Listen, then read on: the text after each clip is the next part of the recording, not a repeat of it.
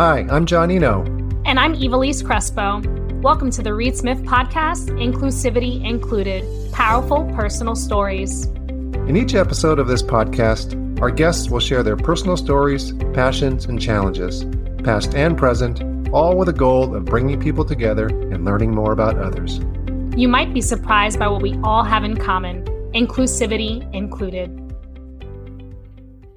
Hello, everyone. Welcome to Inclusivity Included. I am your host, Iveliz Crespo. This episode will dive into a topic that I'm all too familiar with as both a member of the LGBT community and someone who has various disabilities, and that topic is disclosure. Now, if you've never had to come out at work or your personal life or decide whether it's safe to share your disability, then you may not understand the immense pressure that these decisions can have on individuals but persons in the LGBTQ community and those with disabilities, particularly those that have non visible disabilities such as mental illness or neurodiversity, may struggle with publicly disclosing these aspects that underlie their diversity, the very things that make them, well, them. To unpack this topic, I am thrilled to be joined by members of two of Reed Smith business inclusion groups Jonathan Andrews, associate in the firm's global entertainment and media industry group based in the London office, and Aaron Guna, learning and development manager in our Pittsburgh office, are here representing our disability inclusion group called LEADRS. Jess Perry, associate in the firm's global entertainment and media industry group based in our London office, is here representing PRISM, our LGBTQ business inclusion group. Thank you all for joining me today. How's everyone doing? Great. Good, thanks. Good, thank you. You know, thank you so much for joining. You know, this is a very important topic, and I think that it's something that a lot of people struggle with. And then for those that don't struggle with it, I think it's something they're not really aware of. So, you know, I want to dive right into this topic and you know I'll end with some advice that you can give to the audience that's listening whether it's people that are thinking about disclosing or folks that are thinking about how they can be stronger allies. But before that I want to get your your personal stories. And so I'm going to ask you know when did each of you decide to disclose either your disability or your status as an LGBTQ member um, when you at work? We can start with Aaron if you don't mind sharing Sure, absolutely. Thanks so much. Uh, it's wonderful to be included in this conversation. Just as way of background, about, gosh, 12, 13 years ago now, I was diagnosed with anxiety and panic disorder. It's chronic, so it's chemical. Um, as much as I tried for a few years to think I could just handle it by myself, um, I need a little help with medication, different therapy. Uh, so I decided pretty soon after joining Reed Smith to be very open about it, to disclose it. Um, there's been several opportunities for me to talk openly about it.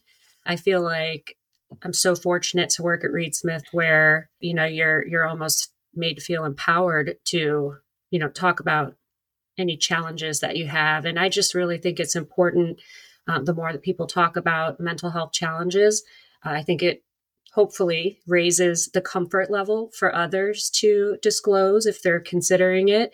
Um, but but more importantly, to not feel any embarrassment or shame around mental health challenges. Um, so that's primarily why I decided to disclose and why I'm very very open about those challenges at work you know, I really appreciate you sharing that. And I and I have to agree. I think, you know, for 10 years I've lived with PTSD and I have never said that out loud to any single person that I work with until I joined Reed Smith. And part of it is because it's it's a part of the culture, right? It, the the the need to hide it doesn't feel so immense, uh, particularly when everyone else around you, when, when a lot of people around you rather, are so open about it and so and and talk about these things as if it's commonplace and i think that that really certainly does help so i appreciate you sharing that you know jess you know what are your experiences like with coming out at work i'd, I'd love to hear that you know when did you decide yeah, for sure. So I guess uh, the one thing to note is also coming out is never really a, a finite process. It's always something that you do on a continuous basis. And I spent most of my education in the closet, so to speak. I did, I wasn't out for the majority of my undergrad and I came out, I was out in law school.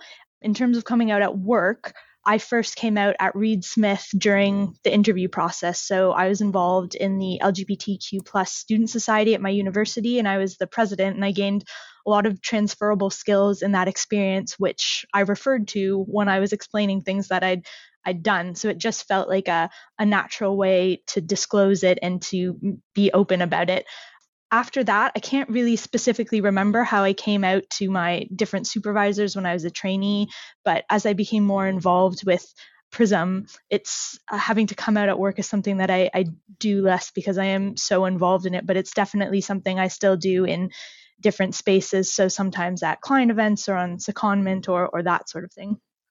You know, thank you for sharing that. So it sounds like you made the decision even before joining Reed Smith in the interview to really come out and share that wow, that's that's that's really awesome, and I, I'm I'm glad you felt supported enough to share that and comfortable in yourself to share that. Jonathan, would you like to tell us a little bit about you know your decision to disclose? You know, when did you hmm. decide? Mm. Yeah, of course. So when I was kind of looking for jobs in law, I guess, and sort of thinking about the career that would be right for me, I did actually attend quite a few events around disability within law, and I found that so somebody who had personally been diagnosed as being on the autistic spectrum when I was nine years old, it wasn't really something that I was seen as a stigma to talk about, shall we say. My um, family were very sort of supportive, um, saw it very much as a, a sort of a, a, something that might bring challenges, but also strengths in other ways as well, part of your identity. So I sort of until that point, I guess, was I wouldn't wasn't so many conscious effort to be open as such disclose, but it was just seen as sort of part of me, I guess, and it, I didn't really think too much about it. And I found that maybe there there wasn't so much openness at that at that time. There's actually a, quite a bit of change happened since then, but uh, you know, not not great amount of openness I find within law, particularly around autism, and so actually decided that it probably needed you know somebody to, to champion that. And actually reed smith um, i came to know through some of the not through those particular events but uh, through other open days i went to and i could actually see their interest in this area in including those with disabilities um, visible and non-visible. And um, actually funny enough through sort of you know uh, sharing the stories about that and advocating in different ways managed to link them up with um, with organizations involved um, in this. So i suppose really um, that was kind of what led me to sort of see the importance of being of, of disclosing disability. And I did that at the interview stage. Was very much a believer in wanting to put your best foot forward, and that includes in terms of being open about your identity, maybe the different ways as well that you know disability might affect you, and but by sort of taking ownership and being able to describe it yourself, you can explain um, in more detail how that does impact you and in positive ways as well as things you you may need more assistance with, which you know you won't be able to, to do if you don't talk about it.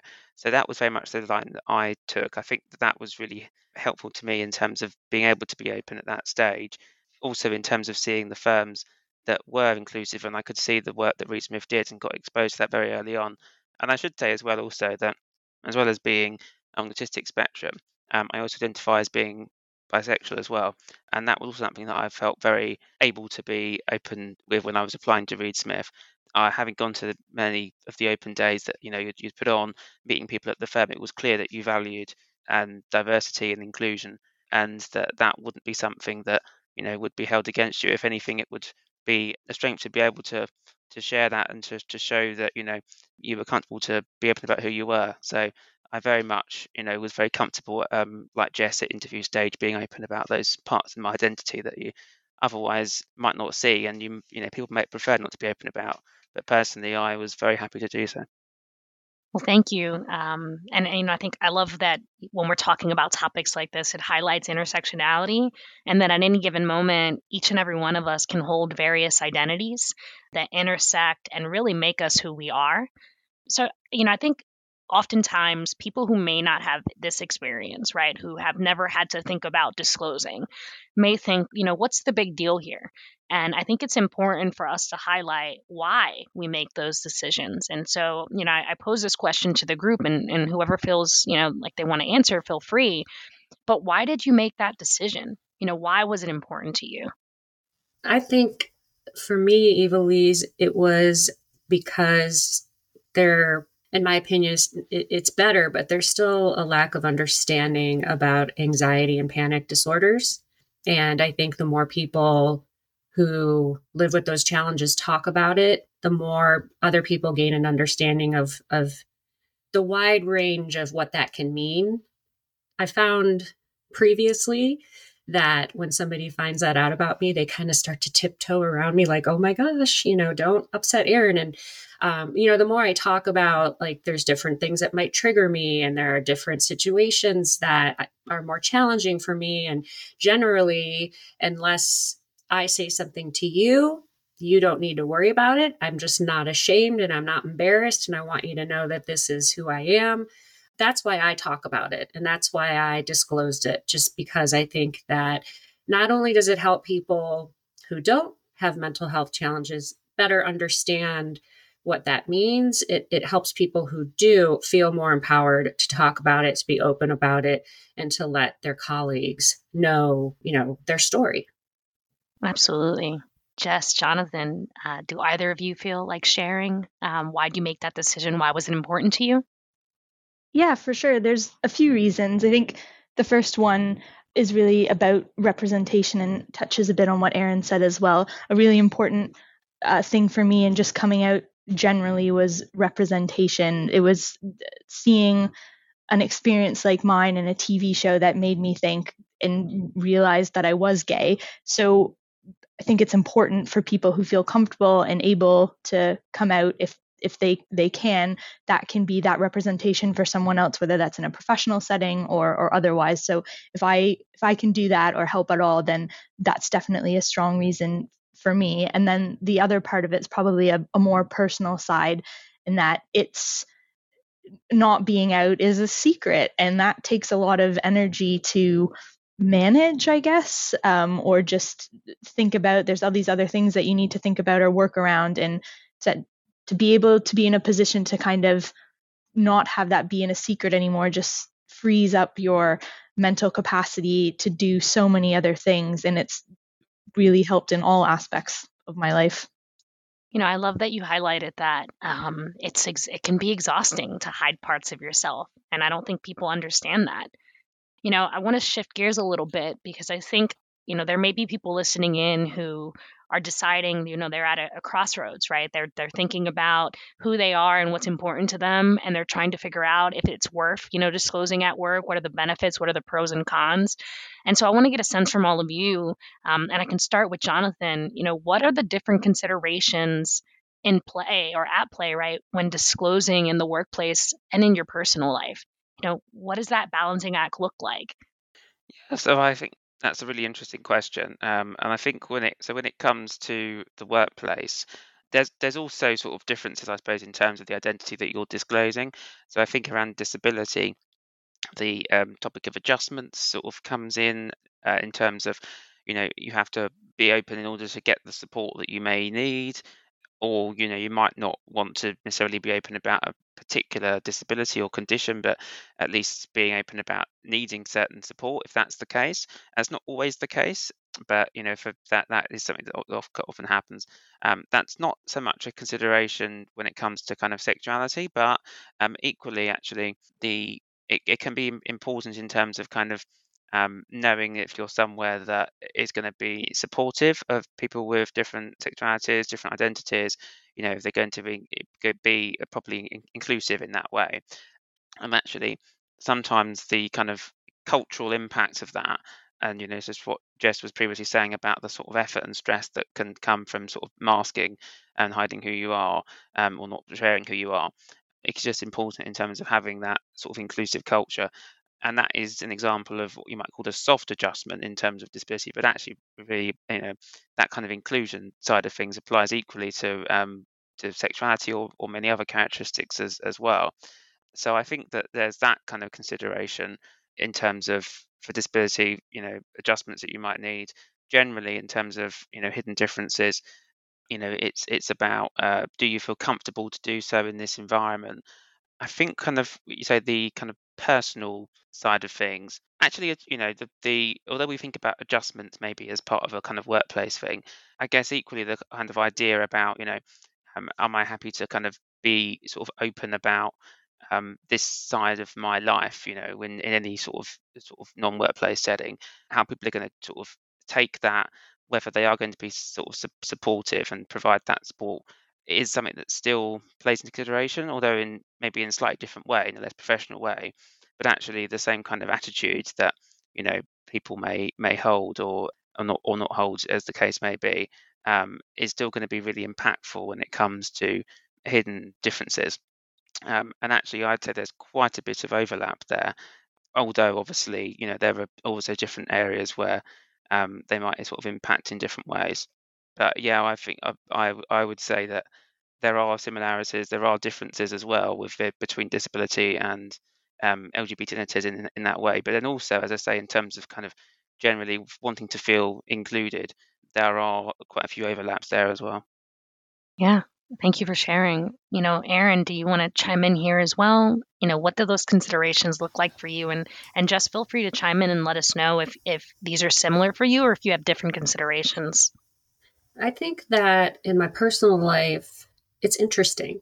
I find in my professional life, more people are understanding of anxiety and panic, probably because I'm at Reed Smith than in my personal life. So I'm really I I make it sort of a mission of mine in my personal life to, you know, tell the story of mental health challenges to people who don't understand what that means. Um, in particular, anxiety, depression, um, and, and how chemicals come into play that you know, you hear people say sometimes, like, you know, well, why can't somebody just not be depressed? And why can't they just calm down when they're upset? And in, in you know, there are brain chemicals at play there that make that impossible. And when you are in the throes of anxiety or depression or a panic attack, it is next to impossible to try to come out of that with, you know, if, if it's if it's a chemical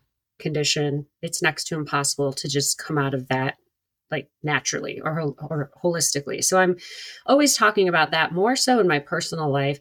Professionally, I think one thing that is difficult, and, and I haven't had to do this thankfully, but I think people have thought about this more in the past few years is, you know, is this organization right for me?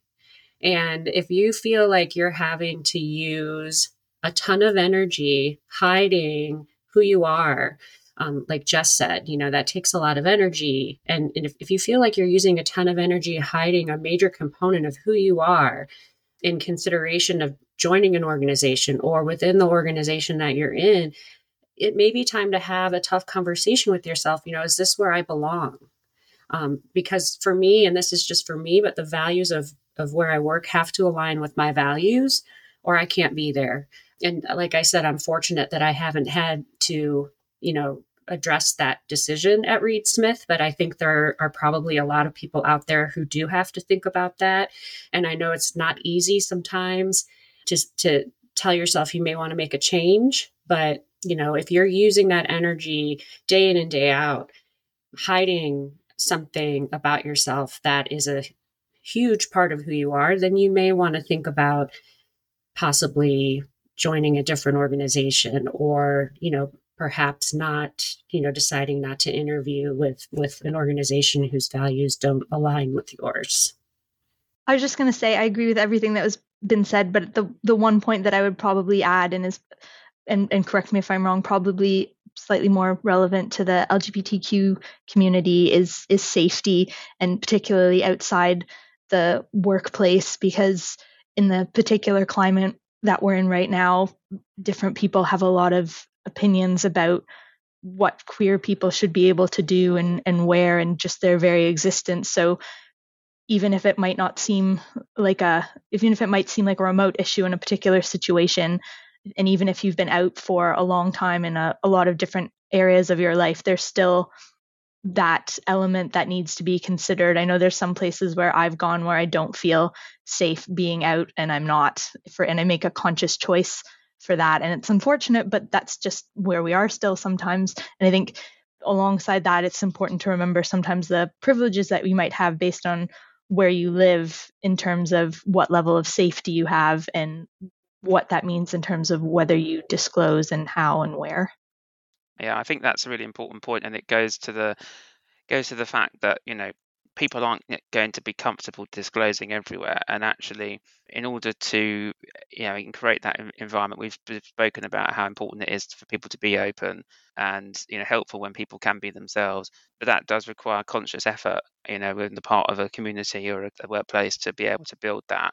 Um, you can't just expect people to do it themselves. Um, I, and that, that's why I was really impressed with you know the work that Reed Smith done in this area because when I you know, came for interviews, met the firm uh, before joining, it was very obvious that there was that culture in place. But it's not you know it's, it's not the fact that everywhere in the world is going to be the same. Absolutely.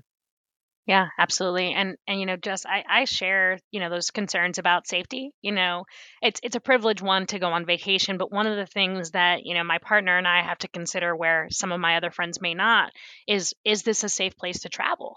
You know, and and and I don't think that unless people have to think about that, they really understand the weight that that has because you have to consider you know your your life right? Um, there are people out there who firmly believe that your existence is a threat and so I, I, I hear you and i think that's really important consideration to keep in mind is that sometimes it, it's a matter of safety. It's not a matter of you know am i comfortable with myself right? It's a matter of is the world going to respect me is am i going to be held eh, is my life going to be in jeopardy or my identity going to be in jeopardy because other people are going to have a hard time swallowing who i am?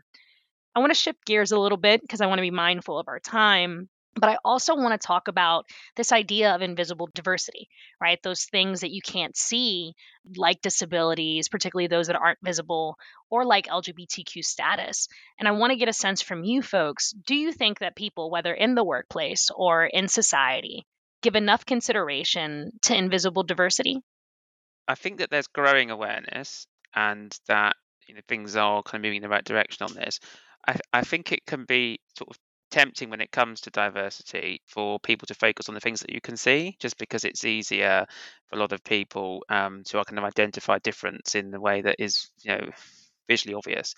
And of course, it's not necessarily the case that all members of the LGBTQ plus community will be uh, having an invisible difference or indeed disability. There may be visible um, forms of that as well. But I do think that it requires a bit more of a conscious effort to really you know think about those differences people can't see and also to actually consider them as, as part of um, as part of the conversation about diversity because i think sometimes people can sometimes you know assume things like mental health for example uh, which Aaron has, has, spoken about and yourself is sometimes people can see that oh that's an issue but they won't necessarily connect the dots and see it's a diversity issue you know they, they, they might see it as a health issue for example. Well actually it very much factors into uh, um, diversity and, and identities people's identities you know that, that are multifaceted and make up those individuals and people will have multiple identities including those non-visible ones. And I think sometimes that can get lost a bit in some of the kind of work just generally spoken about about how we treat diversity. And it's really important to recognize that intersectional lens you know and one that very much includes those non-visible differences. Because when it comes to things like sexuality it can have an enormous impact on somebody's life and the and and you know as you've said how safe you feel in particular environments for example um, your choice of partner as well and you know it's really impact on on, on the personal life as well as professional life. And it can also, with disability, it, it can be very imp- important in terms of, you know, are you working the best way? You know, what are you getting the right support, and are you being able to kind of, you know, give your best to the to the, the firm and and and how support can be given to do that. So it's actually really important conversation to have, but it really does require people to, you know, really recognize the importance of invisible differences and I'm, I'm seeing I am seeing progress on that and certainly as I say Reed Smith's always been very good on that and um, it's why I always felt comfortable being open from the very beginning with them. But in general yeah I definitely think there's always more to do on diversity isn't there? So you know there's um there's always more to be done. You know, and I love that you mentioned that people confuse this and say, is this a health issue? I think one of the things that someone that I greatly respect once pointed out to me that inclusion and belonging are health issues, right? This is a health issue. because the impact of not feeling like you belong, the impact of facing exclusion in the workplace or in society, have a tremendous impact on people's mental health, on their abilities, right? Uh, so, and I, I love that you pointed that out, and I and I want I just want to highlight. I don't think those are mutually exclusive, right? I think they're they're issues that exist because exclusion and, the lack of belonging have such a tremendous impact on people on not only their mental but their physical health yeah. as well. And so, I really appreciate you pointing that out. Jess, Aaron, either you want to chime in here?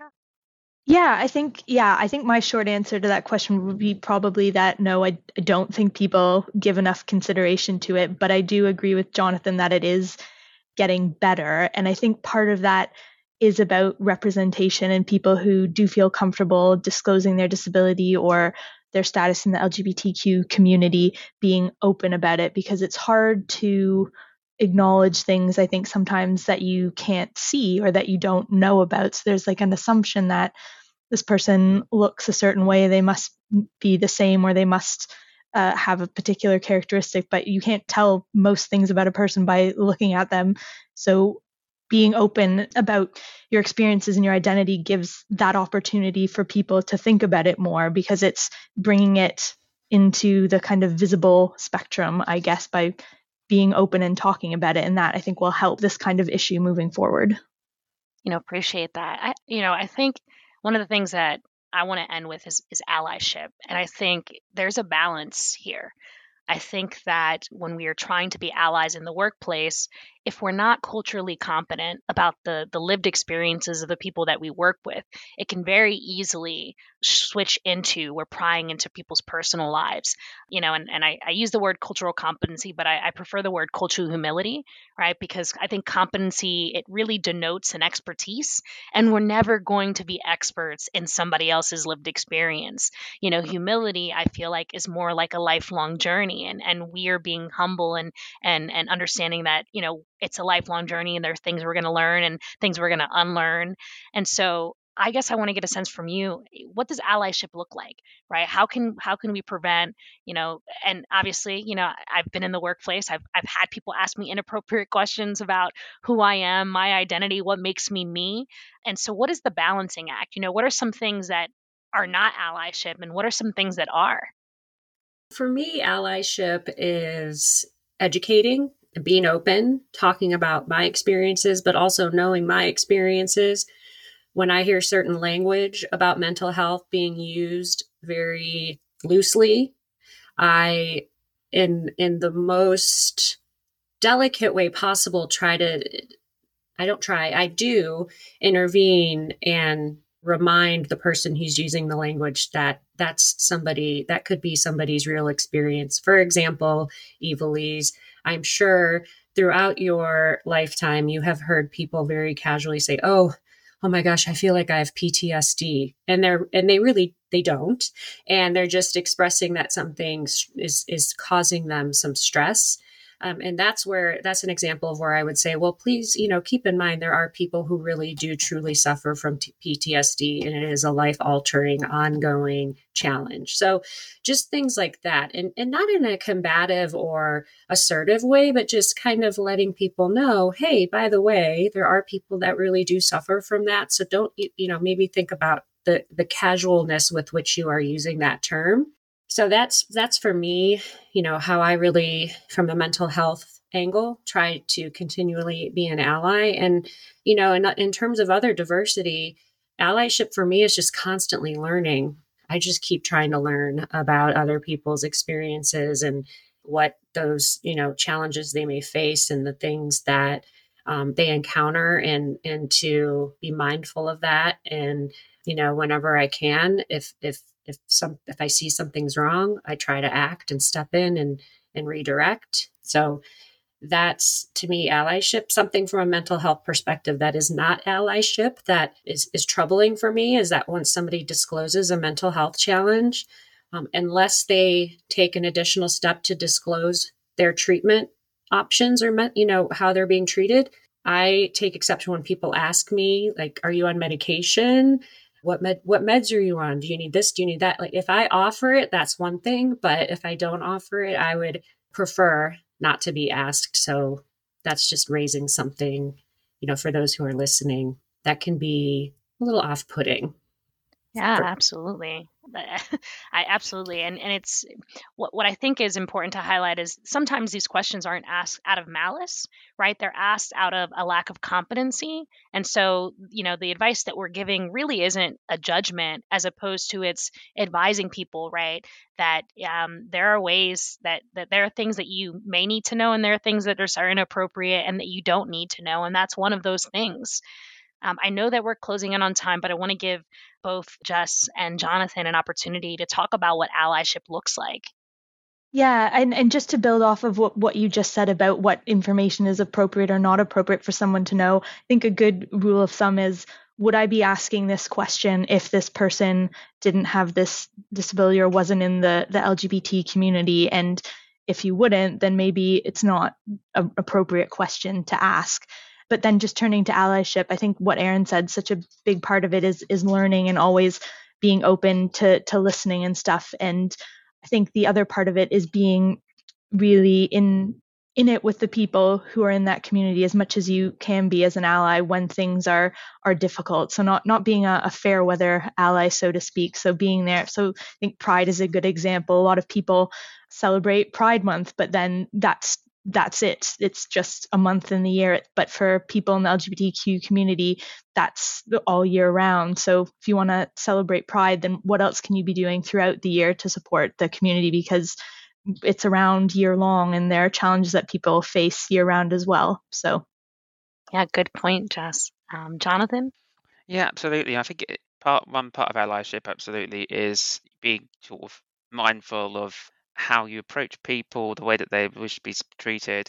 And I think the the points about kind of you know having sort of comments made or, or questions asked that might not be quite appropriate um, is a is a really important one. When it comes to things, particularly in the area of disability, I think quite often, you know, in, in certainly in a lot of the uh, awareness raising in uh, at least in the UK about this, uh, there has been an awareness that maybe people sometimes don't raise things because they are worried about offending and you know part of that is actually saying well you you can ask but equally you need to do it in a respectful way and i think very much asking people you know for guidance on that and saying what, what just as, as a ground rule, you know, what you're comfortable for me doing, actually is quite a good way of being an ally. And then, but also making sure that once people tell you what they might want to talk about or what you can do to support them, that you listen to them. Because allyship is very much about not centering the ally, but centering their community that they're being an ally for and how they can work to, you know, listen to and support that community. And so you know whether that is in terms of comments made or whether that is in terms of actually sort of you know, what they can get out to do to to support you know whether it's through sort of you know being involved in events not just in one month but throughout the year or, or anything else. I very much take allyship you know where i try to be good ally for other communities for example i really you know try to sort of listen to them and then try to be led by that as opposed to saying here's what i want to do to be an ally you know that's not what allyship should be about it should be about listening to that community and and supporting them in that way just as you would hope that other allies of your community would do the same to you Absolutely. And I, I, love that you pointed out that, you know, not all LGBT people or not all people with disabilities are the same. Mm-hmm. You know, we're not a monolith. And so it's important that when we're talking about allyship that we check in with individuals and I think that that is a very beautiful uh, way to end this. And so, thank you all. I really appreciate you joining us and talking about such an important topic. I'm sure that our uh, listeners have enjoyed listening to your lived experiences, your stories, and your advice just as much as I have. So, thank you all, and have a great day to the rest of our listeners. Inclusivity Included is a Reed Smith production. Our producer is Ali McCardell. This podcast is available on Apple Podcasts, Spotify, Google Play, Stitcher, Podbean, and ReedSmith.com. This podcast is provided for educational purposes. It does not constitute legal advice and is not intended to establish an attorney client relationship, nor is it intended to suggest or establish standards of care applicable to particular lawyers in any given situation. Prior results do not guarantee a similar outcome. Any views, opinions, or comments made by any external guest speaker are not to be attributed to Reed Smith LLP or its individual lawyers. All rights reserved.